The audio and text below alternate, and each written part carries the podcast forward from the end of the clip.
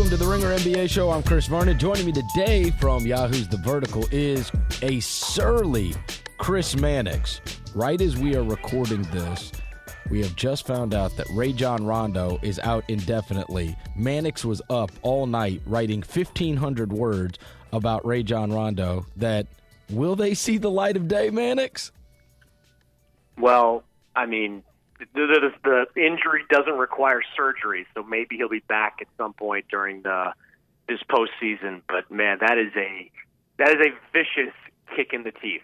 And I've had that happen before. You know, when I was at Sports Illustrated, you run the risk sometimes of guys getting hurt. I remember, you know, a Dwight Howard once I had a piece on that never ran because of injury. Uh, a few other players, but uh, not when it's not when it's literally minutes from publishing uh, when this uh, this news comes out. Let me do the positive spin. We can do the Mannix Lost articles, and you can have the one about Dwight Howard and the one about Rajon Rondo. Just keep them, and then years down the road, you can release them. Yeah, you just got to, like, repurpose them at some point down the line, which which is fine. Like, they'll all, all get out. I mean, that's it's the price you pay sometimes in covering sports. Stuff like this happens. But it's the first time as, like, a, a, a strictly web writer, Chris, that um, – You know, that that it's literally minutes away from publishing before this news uh, comes out. This is clearly monstrous news, Chris. Does it change? Do you think the Rondo injury now changes the course of that series completely? Well, it, it changes it because he's been very successful, and, and you could tell watching, and I was at the first two games in Boston, uh, that you know, he, he's, a, he's a motivated player, you know, going up against his former team. I mean, he relishes this opportunity, and he's probably playing better against Boston than he would against anybody else. Um, and, and certainly it's a step back having to play Jerian Grant or Michael Carter-Williams or whoever they're going to roll out there. That being said, Rondo wasn't killing Boston on the glass. Uh, Rondo wasn't shooting a lot of three-pointers. That was the two the two things that haunted the, uh, the Celtics in the first two games of uh of the series, and those are going to be consistent problems uh, moving forward. So it certainly hurts the Bulls, but uh, if they can keep doing what they've been doing on the glass, uh, you know, they're going to have they're going to have success once again. Well, it's always what is the drop off to the next guy, and that's where it could hurt the most, right? Because regardless of Rondo's performance, which he has been extremely good in the first two games, it's like, okay, what now? And I suppose I suppose they'll roll with what, Carter Williams? It's the only choice. Uh, I mean, Gr- Jerian Grant, Jerian. I, I think, will will, will yeah, probably, probably get the, I would guess, the start early on. But remember, they put Rajon Rondo back in the lineup, uh, you know, in, in the March range because those point guards weren't very effective, and, and they wanted to push the pace, and Rondo was the guy to do that. Rondo's had a great series, but he's had a very good uh, last month and a half with this team. He has been a big part of why they've been playing more up-tempo. Um, the, he's been facilitating like he had in Boston, you know, several years ago. Um, he's been good, and I don't know that Grant or Carter Williams or anybody, if you want to even dust off Cameron Payne at this point, I don't think any of those guys can can fill that kind of void. So it's a loss. It's a body blow for this team. Um, uh, we'll see if they can slow this game down to a grind, and we'll see if Isaiah Thomas can take advantage of it. I mean, Rondo wasn't an elite defender and is, is not an elite defender anymore, but he's probably better than what guys like Grant and Carter Williams Uh, can give you during the game. So it it definitely changed the dynamic of the series, and it's an interesting uh, loss for them, uh, you know, happening so soon. And you wonder how much Hoiberg will go with either of them and maybe just end up with Dwayne Wade or, or one of the others just handling the ball, because in that last game, which was the, the big win for uh, Chicago in game two, I mean, Grant played six minutes and the very, very elusive, and shout out to uh, Mark Titus, the very elusive six trillion. Six minutes, literally not one stat, and a minus fourteen in the six minutes. Michael Carter-Williams played four minutes in the game. So th- those guys were not contributing at all in game number two. And, and in fact, well, no. I mean, I guess negatively contributing. So, I mean, you're moving to something radically different than what you've had going in the first couple of games if you're the Bulls. Yeah, they, they, they haven't been very good and getting much off the bench, but I, I think you're right. I think um, if those point guards, the, the leash will be very short on those point guards, and if they're not able to to show they can be consistent. I think Chicago will go with some kind of hybrid lineup, play Wade and Butler in that backcourt together, uh, try to go big against Boston. Butler's proven uh, during this series that he can guard Isaiah Thomas. He has said publicly he wants to guard Isaiah Thomas. So I think they'll experiment a little bit. But, you know, it does it does make things interesting, Chris, in, in, in the sense that, you know, Boston looked dead in the water for two games. And, again, they still have the same problems on the glass that they had with or without Rajon Rondo. But uh, it does give them maybe a jolt of confidence going into this game three. Also, massive Isaiah Thomas relief. Wouldn't you agree? Because Thomas has been having to, you know, it's it's obviously been a problem. Um, but if you're not, I, I, I guess if you're Hoiberg, I, I really don't know what he's going to end up doing. But, you know, Isaiah Thomas, you know, has hurt the Celtics defensively. Maybe he gets a little bit of a break now, you know? Yeah, yeah. I mean, I, I don't know. I mean, Rondo defended Thomas uh, for parts of the series, but when when the rubber hit the, hit the road there in the fourth quarter, it was Jimmy Butler and his physical play that, that was really was a problem for Thomas. They like to gang up on Isaiah. I mean, no, no, no, no. I mean on the had. defensive end. I mean on the defensive end where Thomas has had to. Oh, I mean, yeah, yeah, yeah. I mean, sure. That that's yeah. I think that's a that's a part of it. Um, you know, Rondo was great in transition. I mean, he was. He was killing them there. Um, you know, every time that there was a long rebound, and we saw the first two games, Bills were killing them on the glass. Uh, Rondo would get out, and that's where he created a lot of his, his assists. He had fourteen assists in game two, and a lot of that came out of transition opportunities. That's something that, that I'm not sure that Grant or Carter-Williams can, can fill the void there. And, yeah, I guess in that sense, it gives Boston and Isaiah a little bit of a break. All right, setting aside the Rondo injury, what does Boston have to do to change this series anyway? Well, I mean, it, it, it's it's not as simple as, as, okay, let's rebound better, because they don't have guys that can do it. Uh, this was a problem for them coming into this postseason. This is why people in Boston had some fear in their hearts over uh, you know, playing the Bulls or playing Miami because of the physicality, even Detroit if they had gotten in, because they couldn't match up with the size those teams could offer. It's why you saw towards the end of the Celtics regular season, Brad Stevens did a lot more experimenting than he might have uh, with Tyler Zeller, with big lineups, uh, and he was successful uh, with those groups. So, I mean, the personnel isn't necessarily there, but I think Boston has to really supersize their lineup um, if, if they're going to uh, find ways to get back into this. They've got to go, I think, with Tyler Zeller uh, right out of the gate and hoping he hoping he can – you know, uh, mitigate the, the Robin Lopez factor. If he can't, Chris, they got to try something radically different. I mean, maybe they go super small. I mean, we saw in the second quarter of the game in game two, when they went with that super small lineup, when they went with, uh, you know, Terry Rozier on the floor, Marcus Smart playing on the floor, uh, a lineup that they've gone with at various times during the regular season, it was effective. The energy they got from those guys uh, really gave them a boost. If, if Tyler Zeller turns out to be ineffective, and Amir Johnson continues to be, uh, they might have to go radically different, go super small, and see if they can force the Bulls to take Lopez out of the game. We know with that Brooklyn pick, they're going to have a chance of getting a very high draft pick. Many of the best players in the draft, or at least the handful, are point guards. And I had talked to you earlier this year about the whole Isaiah Thomas situation. Do you think if they got if they were to get bounced in this first round, do you think that this series – do you think Isaiah Thomas's possible extension is dependent upon their success or failure in this series? Uh, I think there's. I think it's possible. Um, you know, you know, Boston likes Isaiah, but Boston also knows that their future is very cloudy, and, and it's cloudy in a good way. I mean, they're a team that could have that first overall pick, and if they have that, uh, it could create some decisions they have to make. There are variables this summer that we can't account for. Um, Indiana, if they bow out in four games and Paul George decides he doesn't want that extension, um, the Pacers are going to have to aggressively explore uh, trading him uh, before the you know before potentially losing him at the end of the year. And Boston was in the bidding for George at the trade deadline and will be in the bidding again uh, come uh, you know come this summer. So there's just there's just a lot of stuff up in the air for Boston. But no question, if they if they bow out like this and and, and Isaiah Uh, can't lead them to, uh, you know, past an eight seed Bulls team in this series. Uh, that will reflect, I think, on him in the mind of Danny Ainge. Did Did anybody even know that Rondo was injured? No, I mean, I, I'd like you know, again, these details are sketchy, and I'd like yeah. to know exactly when it happened. Did it happen in a game? Did it happen in practice? I mean, they have had a couple of days off. Uh, we don't know exactly uh, when this injury came about, but uh, you know, like we said, it's, it's a blow. It's a blow for the Bulls. Yeah, because it's different. I mean, usually if it happens during the course of a game, um, during a course well, of a game. I'll tell you what, though, Chris, like he, he's, he's the, I mean, he's the kind of guy, remember, when he tore his A C L, he played the entire game through it.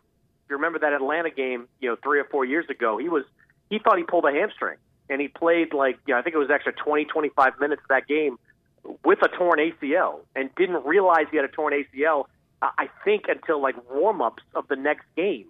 So he's a different kind of cat there, that, that he he feels some a certain amount of pain, but uh, maybe doesn't describe it properly or, or, or, or feel the need to tell his team about it until it's really bothering him. Yeah, he said he did it. It says, I'm reading the report here from the Bulls, it says he did it in the game. Huh. Yeah. Obviously yeah. that one. He, he just plays through stuff. He plays through all of it, and uh, you know, it took a couple of days, I guess, for them to figure out that it was broken. All right, let's get to what happened last night. Cleveland was down seventy-four to forty-nine at halftime. twenty-five is the most uh, any team has come uh, – if the, if the halftime deficit was twenty-five, uh, that's the most any team has come back from uh, in the playoffs uh, ever. And – just uh, this historic LeBron game, once again, forty-one, thirteen, and twelve for him. Uh, Indiana, if they were going to get one, it looked like that was the one. It, I mean, that totally looked like the Cleveland's up two oh. You know, their their backs are, uh, you know, they're they're resting easy, and they just don't give a crap about this game. So I was rather impressed that they came out so furiously in the second half last night and went ahead and won that game, because it looked like that was just a whatever to them, and they cranked it up in that second half. In Indiana, that is just a that is a miserable loss, Mannix.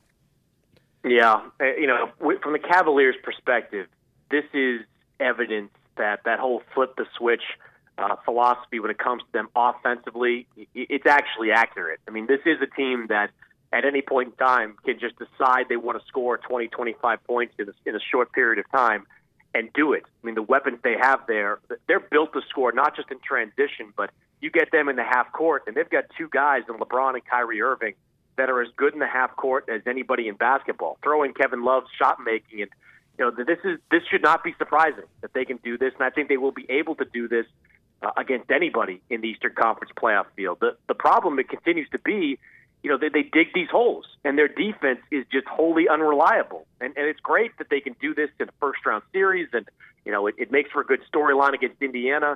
But nothing I've seen, Chris, during this series makes me believe that this this uh, Cavalier team is built to to succeed deep into the playoffs. I mean, you... There's a reason they're the twenty-first ranked defense in the N B A this season. They get gashed on a consistent basis, and they're getting gashed by an Indiana team that is so unimaginative offensively. I mean, you know, late game situations, half court, it's the Paul George show uh, out there. You know, if they're getting beat by this Pacer team, what's going to happen in the second round against Toronto or Milwaukee? What's going to happen in a conference finals? And sure as hell, what's going to happen in, a, in an N B A finals against the Golden State Warriors? I mean, this.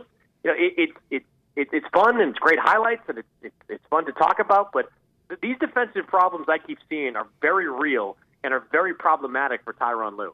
And it feels like somebody that would be high-octane and have a little toughness on the inside would give them the biggest problem. It, it feels to me, just through the first couple of games of these playoffs, that if I was picking an opponent to attempt to knock off Cleveland, Washington would be the one so far. Yeah, yeah, I think that's That's fair, but because you I would, are going to have to score would, with them, right? I would caution though about giving up yet on Toronto. I mean, they looked awful last night. I mean, they. I mean, you're watching that game and you're thinking that they might be a house cleaning in Toronto at the end of the season. But you know, they've kind of pulled their fat out of the fire before uh, in playoff series as recently as last year. If they get through Milwaukee and find a way, that's an interesting matchup because Toronto can defend Cleveland. They've got versatile defenders at the one and the four and the four slash five uh, with Ibaka. They can score with them. That that's that's a team that I'm telling you.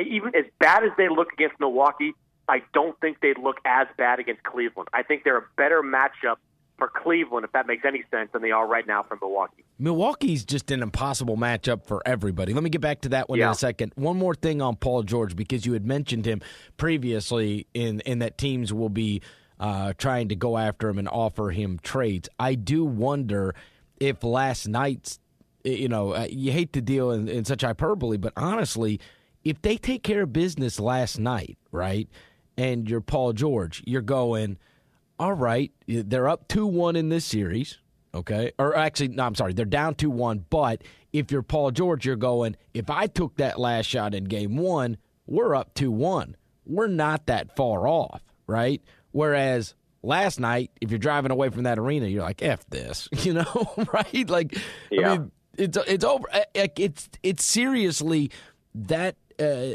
that fine a line. Because I do think you would you would feel that way if you're George, right? Like, we should be up two one, and so this team is not that far off from being able to compete with the best of the best. But then after you blow something that last like that last night, you would just have no confidence for the present or, or present or the future. I wouldn't think. No, and and he's, and he's kind of sounding like a guy that is building excuses for a breakup. I mean, he's mm-hmm. been remarkably critical of his own teammates in this series, from Myles Turner to C J Miles to Lance Stevenson.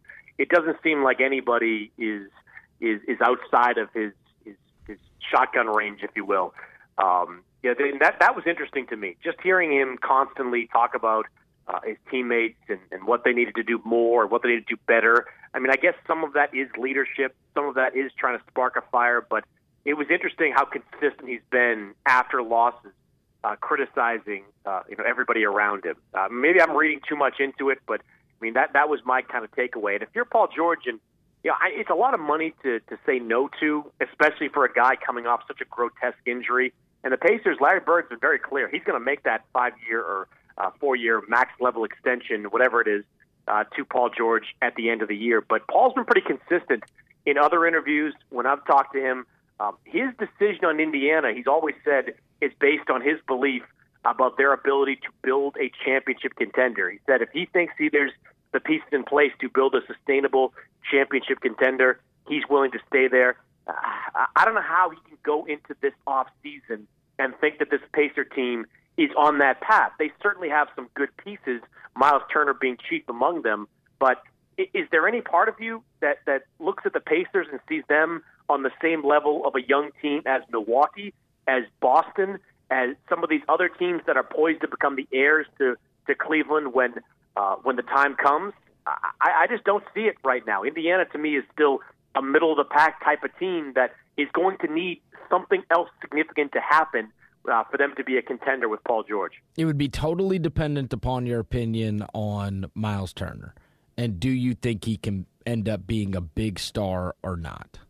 Because that would be the right. Like, I mean, if you if you think if you think, and if Paul George thinks for that matter, that Myles Turner that we're going to look up in a couple of years, and Turner is a is a big star in the N B A, then at least you feel like, all right, I've got that guy, I've got another piece with me. But again, that I I I know there are extremely differing opinions on Myles Turner, whether he's going to be a really good player or if he's a guy that could make all-star teams.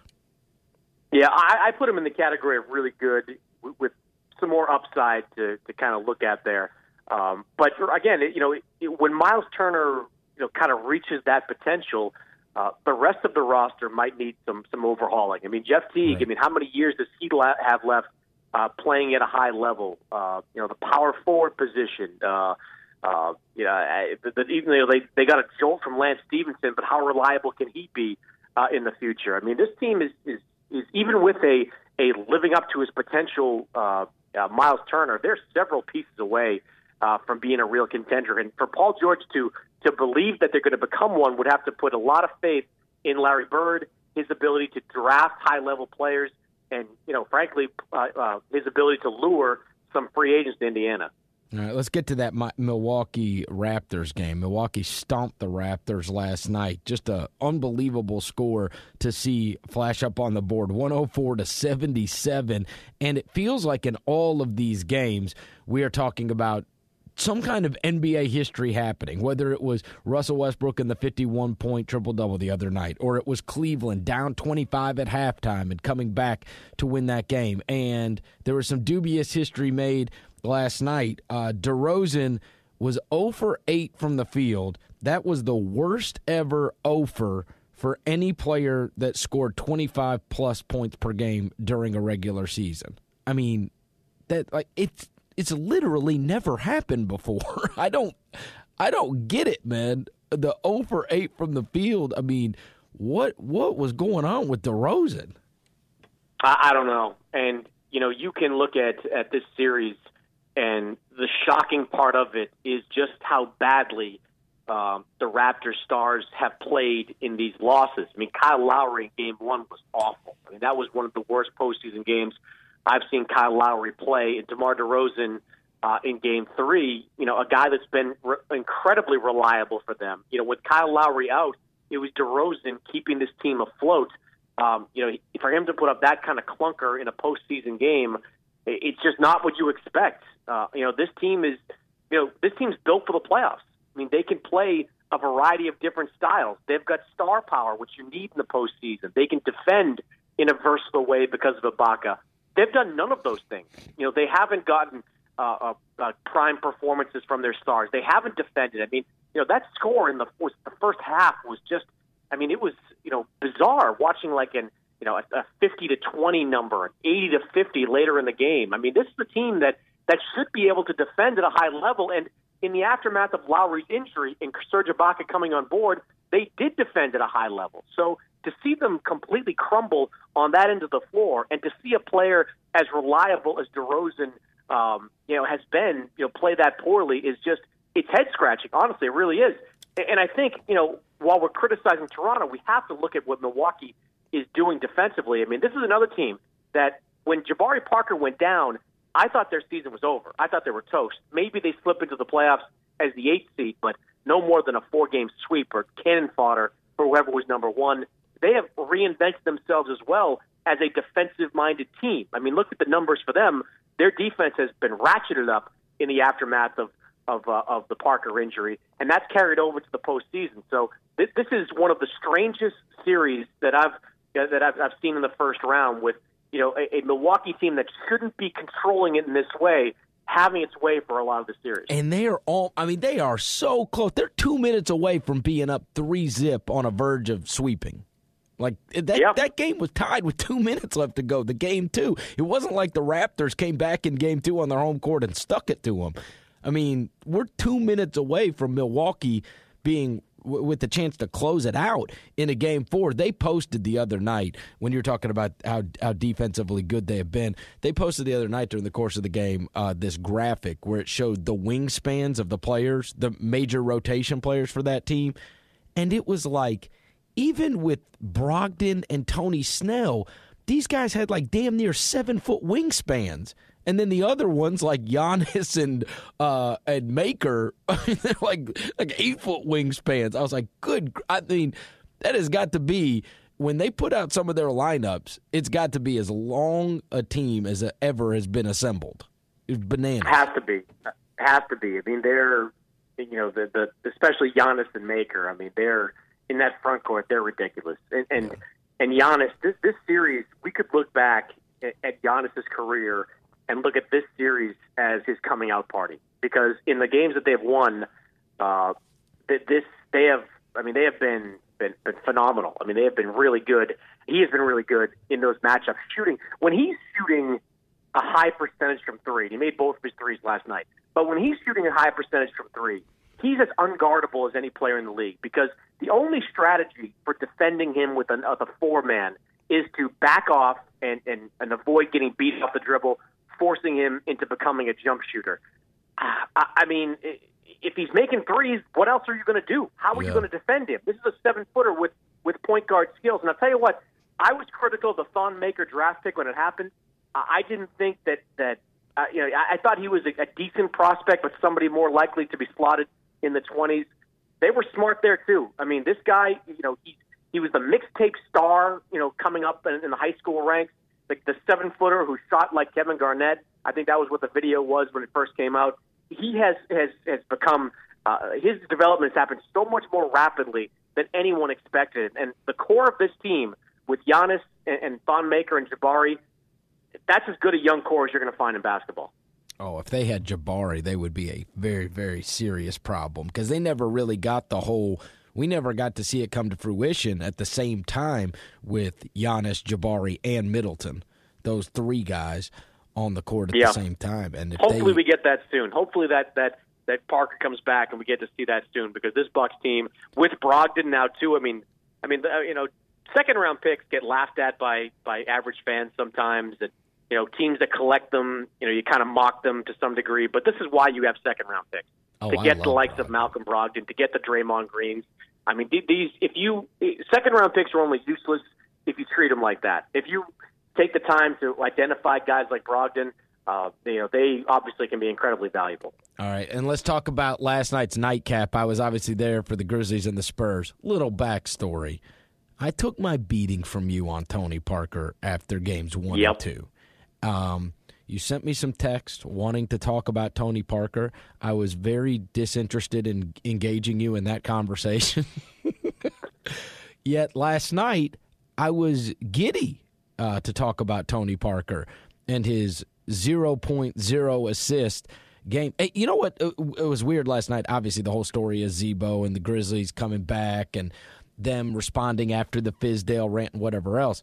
I, I, I couldn't find this, but... I, I would be I would be surprised to find out if there was a time in the last decade where a, a Spurs playoff game was played with both guys healthy that Parker and Ginobili both didn't score in the game because both of them threw up donuts in that box score and just a, a super odd circumstance. And the forum was a hornet's nest last night, and once the Grizzlies got going in that second half, Popovich just subbed out everybody, and, and then you know it, it felt decided for a good portion of that second. Certainly by the middle of the yeah. third quarter, it felt like the hay was in the barn. Yeah, yeah. I mean, well, first of all, um, your your condescension the last time we were on this podcast towards Tony Parker was was palpable, my friend. You were you were scoffing at the suggestion that Tony Parker was the wild card uh, for the uh, for the Spurs. Uh, with this team. And look, I think the first three games of this season have made my point. Um, when Tony Parker plays really well, the Spurs are virtually unbeatable. Um, the question is, can he uh, sustain a uh, high level of play at his age and, and given how, how many miles are on his tires? And, you know, him playing poorly last night wasn't the reason they lost. I mean, I I thought Memphis was, was, was motivated from jump, and you're right, that game was over uh, well before the final buzzer Uh, sounded, but uh, you know Tony Parker kind of sets the tone for this team. You know the way they play him in the pick and roll, the way he plays in transition. When he gets it going early, uh, he makes this team so much more uh, versatile offensively. And you know he was, you know, look, he's he's not going to have to shoot seventy percent from three like he did in the first two games of the series.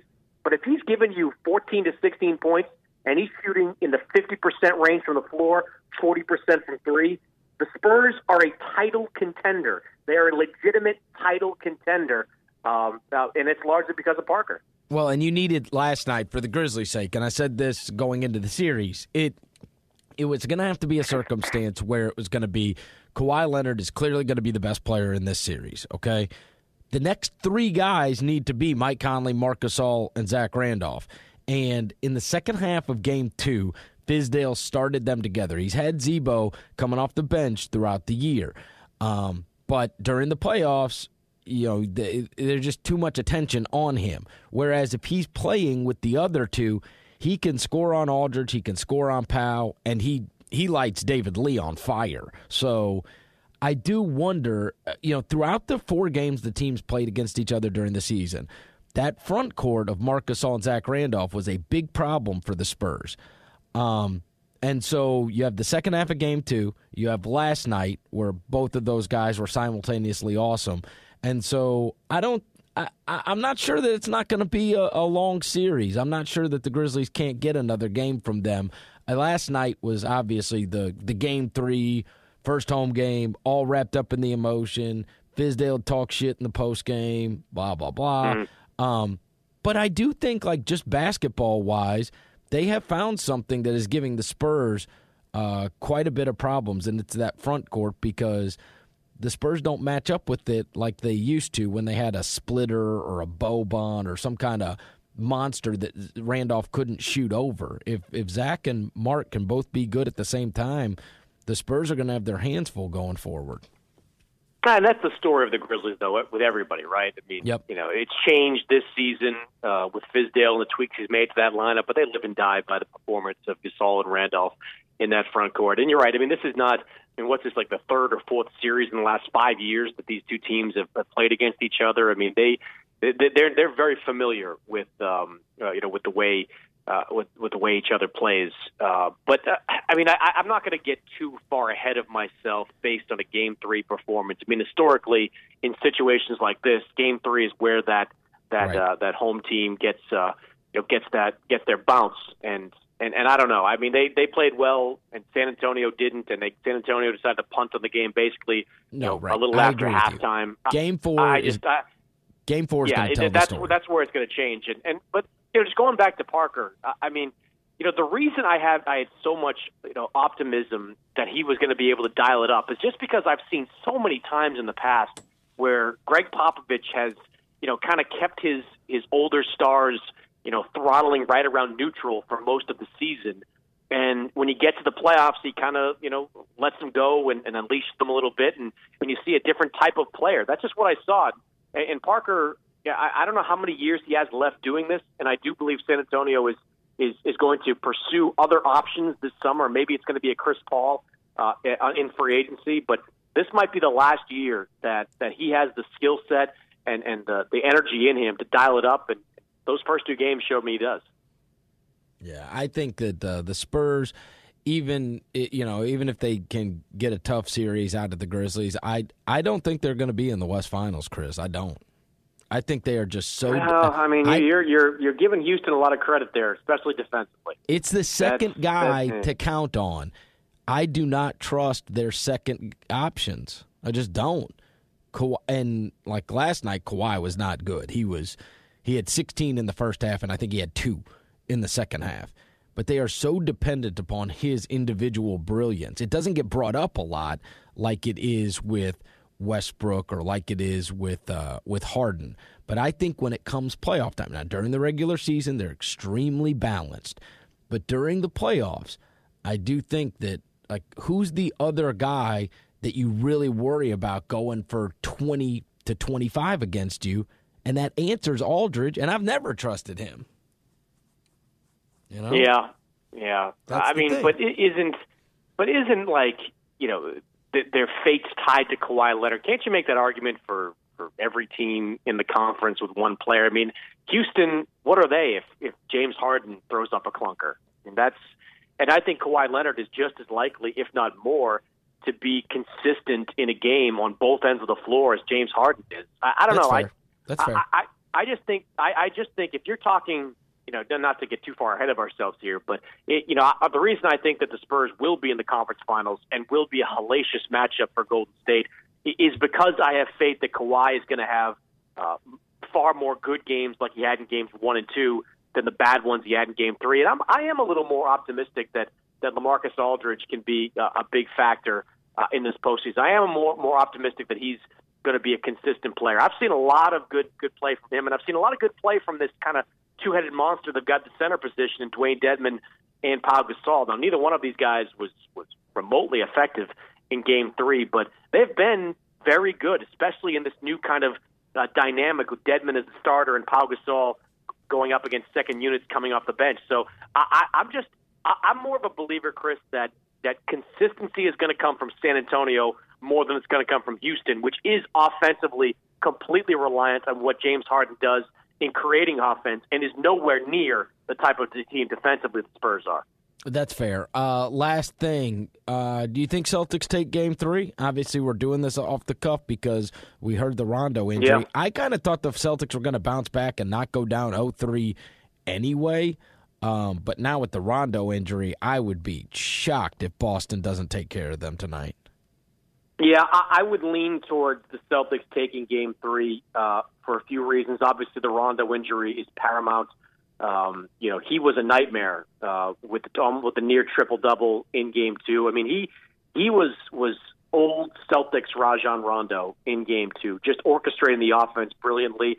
I also don't have a lot of faith that the Bulls, who have not been a very good three-point shoot, three-point shooting team all season, are uh, are going to be able to shoot close to forty percent like they did in game two of this series. Now, Robin Lopez remains the X factor. I mean, if Robin Lopez has an eighteen and twelve type of game, uh, Boston's going to lose. You know, because he he was he was the reason that they were able to control the, the tempo of this game all throughout. It was his rebounds that led to those second chance opportunities, second chance three point shots, and those those were body blows for the Celtics. But I think they'll be able to overcome that uh, in game three. Now, you know, this is a monster game for Al Horford, a monster game for Horford. I mean, he has to show up. I mean, I've, I've been one of his staunchest defenders, Chris, over the uh, last year because, you know, when he would have one of those fifteen point seven rebound games and people in Boston or elsewhere would jump all over him, I'd kind of point to his, his basketball reference page and say, well, what did you think you were getting? This is, this is what he is, a fifteen point seven rebound type of guy. But he was a complete no-show in game two. And you can't be the one hundred thirteen million dollars man, the number two option on this team, and be a no-show like that in playoff games. You can't. So this is, I think, kind of, you know, the last stand in some ways for Al Horford. He's got to go out and prove himself uh, in this one. Be physical. Be a second option. Be reliable from the perimeter. Take pressure off Isaiah Thomas. Uh, if he can do that, I think Boston's got a good chance to get back in this series. I'm seeing where uh, the beat writers now are reporting that Hoiberg says the Rondo injury is, quote, very difficult. Uh, Grant will start. Michael Carter-Williams will back him up. Oy, oy, oy. Yeah, but like we said, I think they'll go – I think if those two guys struggle, and they did struggle in the regular season, and they haven't been all that effective in the playoffs thus far, I think we'll see some experimenting there. I mean, Dwayne Wade looks comfortable bringing the ball up. Uh, Jimmy Butler – Uh, is eager for the challenge of taking on Isaiah Thomas uh, one-on-one. I think we'll see a lot of those two big guard backcourts uh, in game three. Yes, Chris Mannix from Yahoo's The Vertical. Chris, you're the man. Thanks, buddy. Tony Parker, twenty points in game four. Calling it right now. Holy crap. I can't wait to text you. twenty points. You think you must think this is two thousand five. Well, no, no. Again, you condescending barbecue-eating Memphis guy. This is a guy that has had experience, and he's going to get the job done. Yeah, all right. I'll uh, I'll be sure to uh, have my phone on or off. You you should phone. Because that your phone will be will be blowing up if, to, if you Tony have that Parker's to, dependent upon Tony Parker's success or failure in game number four. I'll talk to you soon. Thanks, Mannix. You got it, man. All right, brother. We are going to catch up with Roger Sherman from the ringer dot com after these words. The N B A playoffs are here, and SeatGeek is the smartest, easiest way to get tickets to your team's favorite games. With SeatGeek's seamless mobile experience, you can buy and sell tickets in just two taps. SeatGeek helps you find the best seats at the best prices, fully guaranteed. There's nothing like being in a stadium for the biggest plays of the year, and SeatGeek will get you closer to the action for a great value. I've got SeatGeek on my phone. It's by far the easiest way I've found to shop for tickets. SeatGeek is designed to make your ticket buying experience easier than ever. They save you time and money by searching multiple ticket sites to compare prices and find amazing deals. Plus, every purchase is fully guaranteed, so you can shop for tickets on SeatGeek with confidence. And it doesn't end with sports. SeatGeek's got plenty of concert, comedy, and theater tickets available too. Best of all, my listeners get a twenty dollars rebate on their first SeatGeek purchase. To get your twenty dollars rebate, download the SeatGeek app, go to the settings tab, and click Add Promo Code. Enter the promo code RINGERNBA. SeatGeek will send you twenty dollars once you've made your first ticket purchase. Download the SeatGeek app and enter the promo code RINGERNBA today. We're joined now by Roger Sherman from the ringer dot com. You can go read his article, Russell Westbrook is Amazing or Awful or Both, a debate about his doomed and delirious Game two. Of course, Game three uh, is eight thirty Central Time between the Rockets and the Thunder tonight. What's up, Roger? Hey, man. How's it going? Thanks for having me. All right, so there have been a tremendous amount of debates about Russell Westbrook. It, it, unbelievably, the guy puts up a fifty-one point triple-double, and like it's a legitimate debate whether or not that's good for his team or not. Um, you write about this. You take you, you write kind of about both sides of this. Where do you come down on it, on Russell Westbrook, and is the way he plays the best chance for the Thunder? Well, they they don't have any better option, do they? Is the no. thing you know you know that it's it's not just that he's their best player. It's that when he leaves the game, as he did only twice uh, the other night, they just completely fall apart. They were they were minus fifteen in six minutes, so that you're like you're giving up two points a minute without Russell Westbrook. Um, there's there's nothing else they can do, and yet it, it's not it's not. doesn't seem like it's quite good enough. It doesn't seem like he all by himself can, you know, win, win a game, let alone a playoff series, you know, doing that for an entire game, just shooting on almost every possession, responsible for almost every basket by someone else is created by him. It's just this unbelievable load, and I don't think there's a better option. I also don't think it's a viable way to win a playoff series. Right. And I would say, like, I, I've been on the side of, well, like, what happened in that game, too? There's no defending that, right? Like, he, the guy took eighteen shots. You know how hard it is to take eighteen shots in twelve minutes? Like, there's a lot of guys that don't have eighteen field goal attempts in a game this season, much less in a uh, in a fourth quarter. That, and he took crap shot after crap shot. That being said, yeah. he's done that so many times throughout the year, and my argument was that they have had the level of success sheerly by his force of will and the fact that he's been able to pull that off, um, which he could many times during the regular season. Um, but yeah, obviously heightened in the in the playoffs. He even talked about three guys guarding him, and you got to. What I think you, you wrote in your article. What is it like? Se- the, like the last seven minutes, he was three of fourteen from the field and had no assist. I mean, that's like impossible. Yeah. That's like it, I feel like he took the. I get that he's a ball hog, but that's like impossibly ball hoggy. Yeah, I mean, he's a ball hog who averages a triple double. Right. You know, we call him a ball hog, but he.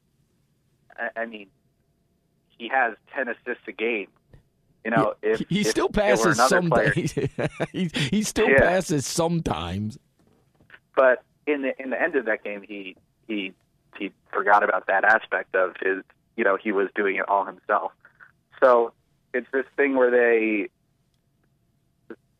they need him to like be the person who makes everything happen, and I, I think they are effective when he's in that, you know, triple-double rest mindset and not the I need to score every single point on every single possession mindset. Because, I mean, they have some shooters. Um, they have players who can score when passed to by him. Um, he didn't do that in, yeah, the last seven minutes. He did not have an assist, um, which is rare even for him who is termed as a ball hog. He normally does get a lot of assists because maybe it's just because he wants to get those ten assists, and once he gets those out of the way, he's uh, he's taken over. But he does, he gets he gets the ball to his teammates. But they they there's who would you say on the Thunder besides him is like the person most capable of creating a basket by themselves? Oladipo. Is it Oladipo? Yes. You know, it's like yeah. there there's there's so little there, and and. They also haven't been given any opportunity to kind of develop in any way over the course of the season because it's it's just all Russ, and it works sometimes. It works a lot. It works like more than with any player that, that's ever been given that level of responsibility. I mean, no, and it, I find it intensely. I find it intensely entertaining. But at le- even I can concede if you are being guarded by three guys, you should throw it to one of the other guys on your team. Yeah, Doug McDermott's there, just hanging out, right? Just waiting to shoot. That's all he's. That's all he's there for. Yeah, no, and we had, and you see at the end of that game, what, what was what was even more bizarre was that was not an entire game deal. The first three quarters, he was by far the best player on that court and was getting people involved, and then he just turned into this different human being in the fourth quarter. Yeah, I mean, they, they, they will not have been even close to in a position to win were it not for a superhuman effort by him. You know, right. they, they they were in the game in the fourth quarter because he had a fifty-one point triple double, which has never been done in the playoffs, and it hadn't been done in forty years before this year. Like that, that's that's not that's that's barely possible. People don't score fifty points in the playoffs. People don't score fifty-point triple-doubles ever. It's like, and that's why they were there. And, yeah, it's just, it was just hard to watch those last seven minutes, man. It was just like, because there was nothing productive happening. It was like, you know, he he did so good, and he was... It was like watching the end of, like, a depressing war movie or something when everyone's dying, and he just couldn't get anything. It was, it was like everything was doomed that he was doing. It was hard to watch. All the rest of his troops are they're they're all behind him and they're gone. But he is now just one man flailing a sword at a, an entire army. Yeah, he's getting struck down by all the arrows, and you're just like, oof. it, it, it's it's you know he he looked a little tired too because I mean man, even. He can't do that for forty-eight minutes.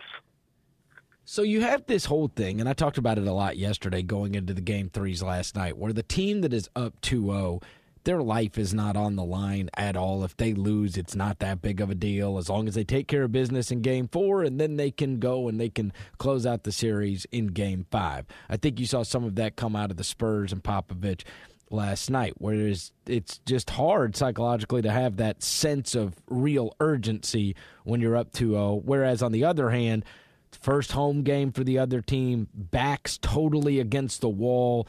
Um, they know that it's a death knell if they lose game three. So, I, you know, much like I said yesterday, listen, I thought the Pacers were in a good spot yesterday, felt great about it at halftime, and then they suck. Um, the Grizzlies were in a good spot yesterday.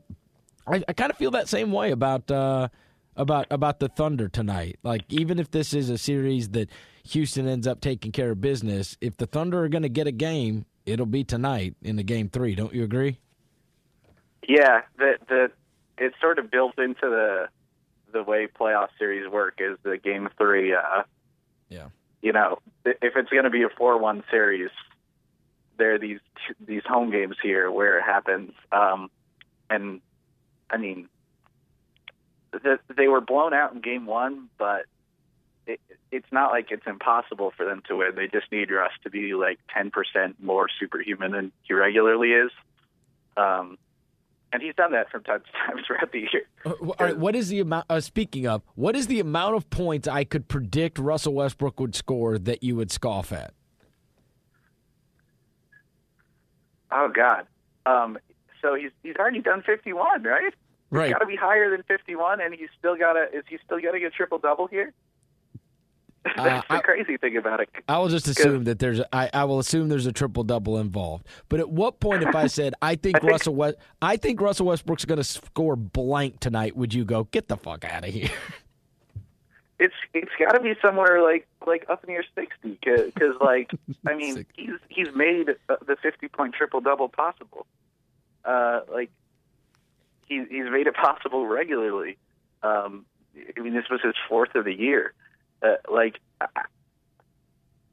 you know, probable. It, it, it's not like he's doing it every night, but he, there are few numbers that that sound ridiculous. And hey, if he decided to stop passing, he's he's going near seventy. He's he's pulling a Devin Booker and getting to seventy if he stops passing. That's the new. If you hit seventy, it's a Devin Booker nowadays. I, I don't even what... know who Kobe is anymore.